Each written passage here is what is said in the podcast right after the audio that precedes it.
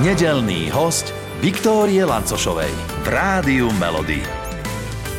V nedeľu predpoludním vítam v štúdiu Rádia Melody nášho dnešného vzácneho hostia, herec Matej Landl. Ahoj. Ahoj, pozdravujem všetkých poslucháčov Rádia Melody. Máme krátko pred jedenástou hodinou. Skorá hodina na nedeľu pre teba, alebo neskorá? Ako kedy, podľa toho, čo sa udialo v sobotu.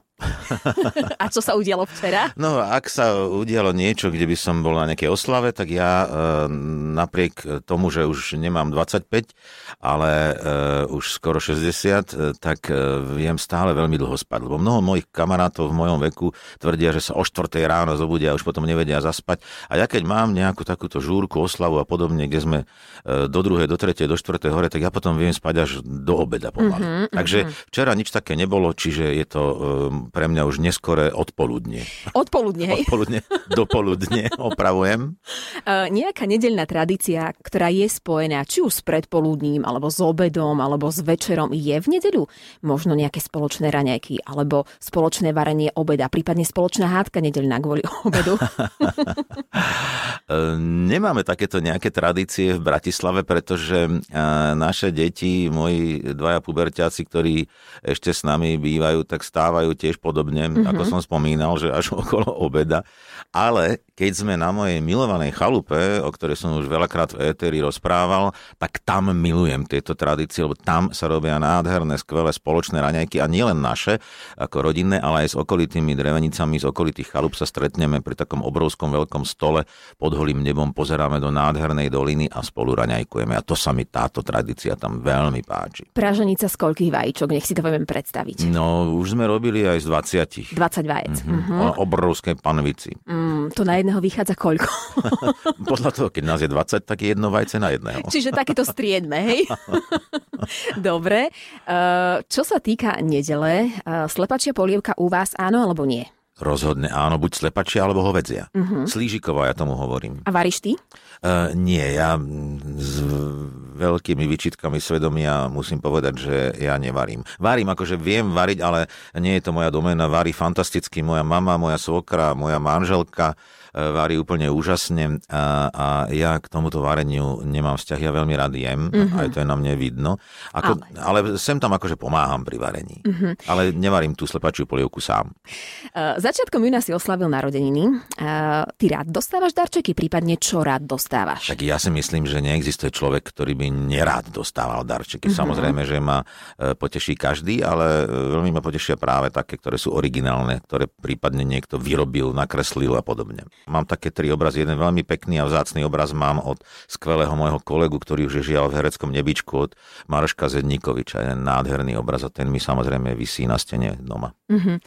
Keď si bol malý, hovorili ti rodičia niečo, s čím si nesúhlasil, ale ty to teraz hovoríš svojim deťom. Ach, jaj. A čo to bolo? Áno, no mnohé veci, ako e, prosím ťa, zavolaj mi, keď budeš meškať dve tri hodiny, lebo ja sa potom o teba bojím, pochop to, prosím ťa. A toto isté teraz hovorím e, mojim deťom a keď nechápu, tak e, im hovorím, že keď raz budeš mať svoje vlastné deti, pochopíš to. Čiže opakuje sa to, hej? Platí táto tradícia z generácie na generáciu. Mnohé veci som si hovoril, keď som bol puberták, že toto ja svojim deťom nikdy neurobím. Uh-huh. A robím úplne to isté. Nejaký taký najpubertálnejší problém, ktorý teraz riešite, je aký u vás doma? Momentálne? Mm-hmm. Uh, musím povedať, že uh, nespomínam si na nejaký ako radikálny problém. A Sú, vysvedčenia teraz uh, čo Vysvedčenie chvíľa? Bolo celkom OK, uh, lebo už má synátor, ešte síce nemá vysvedčenie v ruke, ale už viem, aké to vysvedčenie bude mať. Takže je tam síce žiaľ jedna trojka, ale nie je to taká katastrofa, nejaké dvojky a jednotky. No napríklad teraz, čo som si spomenul, tak čo ma napríklad štve ako rodiča, že si pamätám, že keď ja som napríklad vtedy nakrúcal, mm-hmm. keď som mal štrnásť pätnásť rokov, tie seriály detské, tak keď som bol v Bratislave, musel som robiť tzv. Komisionálne skúšky, tak som sa niekedy učil aj šesť sedem hodín denne. Až ma moja mama vyhádzovala, teda vyhádzovala, vyháňala z domu, že preboha, choď von sa hrať, zahrať si fotbal a podobne, lebo si bielý jak stena. Čiže vedel som zapnúť. Uh-huh. A to je jediné, čo mi teraz prichádza na um v súvislosti s našim najmladším Maťom, že mám pocit proste, že mohol by sa niekedy učiť miesto jednej hodiny aj dve až tri. Uh-huh. On to tak rýchlo prebehne a už povie, už som naučený. A tak už je šikovný nie po ocinovi. Ďakujem. Alebo to vidíš inak. Tak vzhľadom na to, že nemá nejaké úplne katastrofálne známky, že tam nie je ani štvorka, tak si myslím, že aj asi aj ja. No. A ty si taký typ oca, že im dohováraš, že treba sa učiť, lebo známky sú dôležité, alebo skôr taký, že, že nie je úplne dôležité to, čo je na tom papieri na vysvedčení, ale to, že aký si, prípadne, že či naozaj to vieš, ale inak. No iste, to je komplexná záležitosť, to nie sú len známky, ale ide o to, aby proste nejak si proste premazal mozgové závity tým učivom. Mnohé veci napríklad mi vysvetľoval, že na čomu je taký a taký predmet, nebudem menovať. A mu vysvetľujem, že aj keď si myslí, že to v živote nebude potrebovať, lebo ide tým alebo akýmkoľvek smerom, kde to už nebude potrebovať ten, ktorý predmet, mm-hmm. tak mu vysvetľujem, že to je otázka proste inteligencie, že mu to proste cibrí mozog, keď sa tie všetky veci naučí a že je to proste komplexné učivo. Mm-hmm. A ešte si spomenul tie komisionálky tvoje. Mm-hmm. To boli kvôli z akého predmetu? Alebo no, z akých? To bolo skoro zo všetkých, pretože ja som vtedy tri štvrte roka nechodil do školy. Keď som mal štrnásť rokov, ja som ôsmu a deviatu triedu vlastne navštevoval ako vysokoškolským systémom. Ja mm-hmm. som bol proste tri štyri týždne v Tatrách, sme nakrúcali ten seriál Spadla z oblakov, potom som došiel na jeden týždeň do školy a tým pánom som všetko musel postíhať, to učivo, a na záver školského roka som posledný týždeň nesmel točiť, lebo som ako dobiehal všetky tie predmety a učil sa a potom som mal normálne komisionálne skúšky ako na vysokej škole. A to si sa nevedel vyhovoriť, že ty točíš, reprezentuješ školu, že, že takto by ťa mohli ohodnotiť? Nie, nie, nie, nie, nie, vtedy to tak nefungovalo. Ale hlavne milé bolo na tom to, že mne môj otec vtedy povedal, že ak sa mi zhorší priemer viac ako jeden celá päť, tak mi zakážu natáčať ďalej. Tak ja som mal taký damoklov meč nad sebou, tak som sa fakt naozaj snažil a to učivo som drvil veľmi vážne. Tak e, som to teda tým pádom zvládol a paradoxne, keď som vtedy nakrútil, som mal najlepšie známky. Som mal skoro samé jednotky a sem tam nejaká dvojka vtedy prišla na vysvedčenie. Potom, keď som už prestal nakrúcať, tak sa to zhoršilo. V podstate to nakrúcanie ti tak nejako hnalo, popohnalo dopredu, hej? Že, že... Áno, jednoznačne. Uh-huh. Uh, u vás doma to vyzerá ako? Veľa lásky alebo aj veľa hádok? Také Taliansko alebo... My máme s manželkou, sme druhého júna oslavili dvadsiate výročie zoznámenia sa a odtedy sme v podstate spolu a o dva roky na to sa nám narodil syn Maťo. A tak bola to talianská rodina v tých prvých rokoch, aj keď sa najmä, keď sa malý Maťo narodil a manželka z pochopiteľných dôvodov bola doma na materskej, ja som mal veľa práce a sem tam to nebola iba práca, ale aj nejaké popracovné povinnosti pri víne. Tak to sa jej až tak nepáčilo, tak vtedy bolo také burlivejšie obdobie, ale musím povedať, že ja si ani nepamätám, kedy sme sa naposledy nejako veľmi pohádali. Vážne? Ako isté, že je nejaká výmena názorov, mm-hmm. ale už to vôbec nie je o kriku, a, a už vôbec nie o nejakom rozbíjaní tanierov, to sa ani, myslím, nikdy nestalo, ale už to vieme tak akože celé upokojiť a skôr to je také argument. Mm-hmm. A keď sa teda... Ale vieme sa samozrejme uraziť, naštvať a neviem čo. Tak, presne, na to narážam. A kto prvý dolezie za kým prípadne? E, je to také podľa mňa rovnocenné, aj keď ja som zastanca toho, že proste že život je príliš krátky na to, aby som sa so svojou manželkou čo je len dvadsaťštyri hodín nerozprával. Ako nechápem manželské dvojice, ktoré niekto nechá, že týždeň sa nebavím so ženou. To je strašne dlhý čas z toho krátkeho života, aby som týždeň stratil tým, že sa s tou partnerkou nebudem baviť. Ja pevne verím, že teraz chlapi počúvali poriadne. Zopakuješ to ešte raz? V týchto dňoch ťa však... Eventuálne si môže vymyslieť, že musí ísť na súrnu služobnú cestu na týždeň. To, to, to je normálne, ale byť s tou ženou v byte a nerozprávať sa s ňou, to je nezmysel. Tak, tak, to je nezmysel. Ale nezmyslom nie je to, čo robíš aktuálne. Ty cestuješ, tak povediať, v čase, aspoň ja to tak vnímam, lebo, lebo vraciaš sa do obdobia, v ktorom proti sebe stáli také dve rodiny, že Montekovci a Kapuletovci, a to myslím už hru, ktorá sa volá Rómeo a Julian. Áno. A, a teda po období pandémie je to pre teba podľa mňa taký super reštart, nie? Že sa opätovne môžeš postaviť na tie dosky. E, zabudol si už, ako vyzerajú? Nie, tak ono, k tomuto sa ešte samozrejme vrátim, k tomu titulu Rómea a Julia, ale môj hlavný domáci stan je divadlo Astorka, tak tam sme našťastie tiež už začali hrať a v apríli sme odpremierovali krásnu hru Silvestra Lavrika Posledná baronka uh-huh. a už sa nám teda diváci, chvála Bohu, vracajú do hľadiska a máme veľakrát aj vypredané. Teraz pripravujeme novú hru Ladislava Grosl Osmana Nevesta, to je ten istý autor, ktorý napísal Obchod na Korze. Uh-huh. A to teraz naskúšame do konca sezóny a budeme to premiérovať ale až niekedy v polovici októbra. To je, čo sa týka Astorky. No a ja som sa paralelne s Astorkou pustil do producentstva, alebo tzv. Výkonného producenta, spolu so Stanom Rajnohom, ktorý je majiteľ úžasného hradu Hronseku. Volá sa to Vodný hrad Hronsek. My sme tam nakrúcali pred siedmimi rokmi rozprávku s Jurajom Nótom Johankyno tajomstvo, mm-hmm. a e, sú to nádherné exteriéry, nádherné aj interiéry toho hradu a potom sme tam začali chodiť aj súkromne a zo Stanom Rajnohom sme sa bavili odjak živa o tom, že by sme tam veľmi chceli urobiť nejaký zmysluplný kultúrny počin.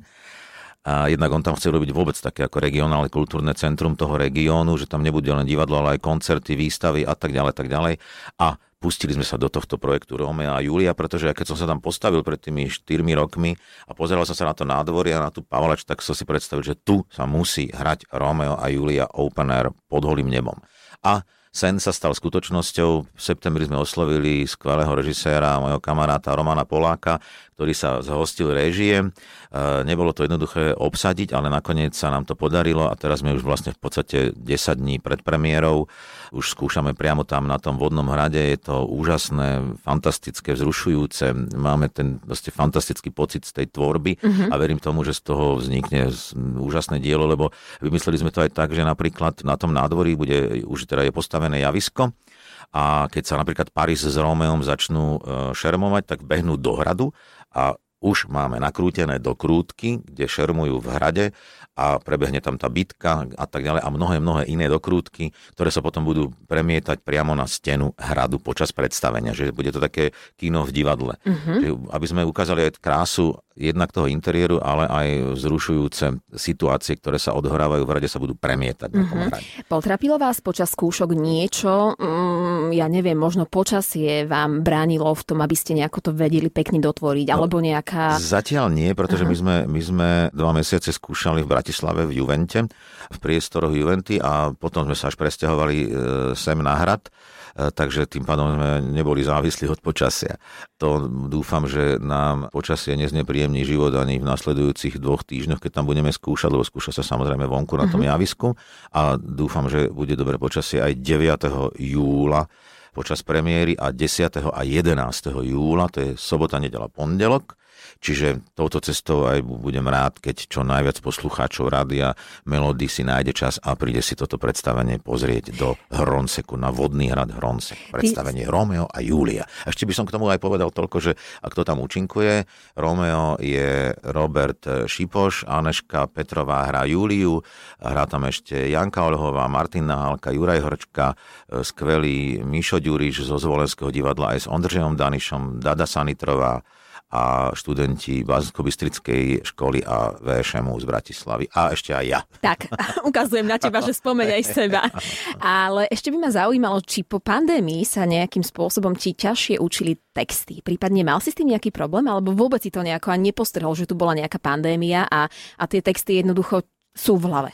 Áno, s viacerými kolegami som sa o tom rozprával, že keď vypadneš z toho kolobehu tých predstavení, ktoré hráš desať pätnásť, ako kto, niekto aj dvadsať krát mesačne, tak vlastne máš tam takú disketu zasunutú niekde v tej hlave a ideš ako v podstate automat, lebo už mnoho ľudí sa čuduje, že ako si dokážeme zapamätať toľké texty. Takže to už je jednoducho tými štyridsaťročnými skúsenosťami, tam je nejaký softvér v tom mozgu, ktorý to už vlastne vie spustiť. Mm-hmm. Ale je pravda, že tá prestávka tomu trochu ublížila, že sme sa chvíľu do toho museli dostávať. Mm-hmm. Aj si pamätám na prvé predstavenie po tých štyroch mesiacoch, alebo vlastne nie, ja som mal aj viac dokonca odstup. Myslím, že pol roka, alebo koľko som nehral pred divákmi a to prvé predstavenie som mal normálne trému. Áno. No tak ako nie je nejakú chorú, jasné, že ale nezdravú, ty... ale taký pocit zodpovednosti a že ježišmar, čo teraz po pol roka idem toto hrať. Ale zároveň tréma podľa mňa prepojená s takými motými v bruchu, nie? Asi také, áno, také vzrušenie to taký, z toho. Áno, taký rešpekt a pocit zodpovednosti. Uh-huh. Uh, zaujíma ma, či skončí tento príbeh Rómea a Júlie inak v tom vašom prepnení. neprezradím. Uh-uh, ani, ani nenačrtneš? No, ja už ako, nie síce v súvislosti s týmto projektom, ktoré teraz robím na Vodnom hrade Hronsek, ale už dávnejšie som si hovoril, že bolo by zaujímavé urobiť Rómea a Júliu tak, že ostanú žiť a budú šťastní až do smrti. A že prežijú to a nezomrie ani Rómeo, ani Júlia. A teda? Ale ako to skončí, neprezradím. deviateho a desiateho a jedenásteho júla Vodný hrad Hronsek, Rómeo a Júlia. Otázočka na teba ešte. Bránil ti niekedy niekto v láske? Ako myslíš, mečom alebo... Akokoľvek. Nejakou zbraňou? Telom. Nespomínam si na také niečo. Ako, uh-uh. Že by mi niekto niekoho vyhováral alebo odhováral. Ja A. som vždy šiel tvrdohlavo za svojím cieľom. Uh-huh. Ja keď som sa zamiloval, som, ako sa hovorí, neznám bratra. Iba jedna cesta. Jasné, idem potom. Tak ale teraz už dvadsať rokov som ženatý, takže už nemôžeš hovoriť nič viac. Ale ak by si tvoje deti možno, že našli niekoho, s kým by si ty nesúhlasil, neviem z akéhokoľvek dôvodu, nejako by si to riešil? Prípadne už si to riešil? Ešte takéto niečo som neriešil, ale viem zo skúsenosti iných priateľov, ktorí majú takýto stav alebo takúto situáciu, že ja neviem, syn chodí s niekým, ktorá sa im nepáči a podobne. Uh, ono to má podľa mňa skôr opačný efekt. Ako náhle začneš odhovárať svoje dieťa od tej frajerky, svojho syna od nejakej frajerky, tak ho, tú frajerku ešte viac k nemu pripútaš. Dobre, a teraz poďme... Myslím si, nie som teda psychológ, teraz sa nehrám na psychológa, ani nie som, ale mám ten pocit, že to tak funguje. Dobre, a teraz poďme k hitu tvojho života. Aká je tá tvoja pieseň, o ktorej by si nám mohol povedať, že, že tak toto je ten môj hit života a prečo? Toto je vždy veľmi ťažká otázka v rádiách alebo aj v interviách, pretože ja milujem hudbu, počúvam ju vždy v aute, aj doma, kdekoľvek. Takže tých hitov, ale tých krásnych piesní je, je stovka, ako aj, aj viac. To je od Beatles, Rolling Stones, Stinga, U dva, U B štyridsať a všetky tieto skladby, ktoré išli so mnou celým mojim životom, tak ich je naozaj stovky. Čiže vybrať jednu je naozaj veľmi ťažké, ale mám, mám asi najradšej Stinga. A teraz som si v poslednej dobe aj v aute púšťal niekoľkokrát po sebe veľmi peknú pieseň Stinga zo Cheryl Crow, Always on your side. To je taký pekný slaďák a ten Sting má fantastický hlas, ona to krásne spieva. A ja som ešte stále romantik, takže tento druh piesni sa mi páči. Keď si spomenul, že si romantik, tak aj nám poodhalíš, ako ty vnímaš romantiku. Čo je pre teba prípadne to romantické, to čarovné, to také zaujímavé? Čokoľvek, akákoľvek situácia, ktorú si privodia tým pádom aspoň dvaja ľudia, mm-hmm. kde sa cítia veľmi príjemne, kde sa môžu pozerať na krásnu prírodu alebo na nejaké prostredie, v ktorom sa cítia veľmi príjemne, nikým nerušený a možno stačí sa len tak pozerať a držať za ruku. Mm-hmm. A cítiť, cítiť priazeň toho druhého. Opýtam sa, môže byť aj západ slnka, alebo skôr lúpenie rúží, alebo čo napríklad? Ja si myslím, že by bolo celkom výhodné západ slnka cez lúpenie rúží. Pekná kombinácia. Dobre. A s touto kombináciou a s hitom tvojho života sa teraz presunieme na aké miesto možno? Tie tvoje prvé myšlienky poputujú kam alebo komu? Tak komu inému ako mojej manželke.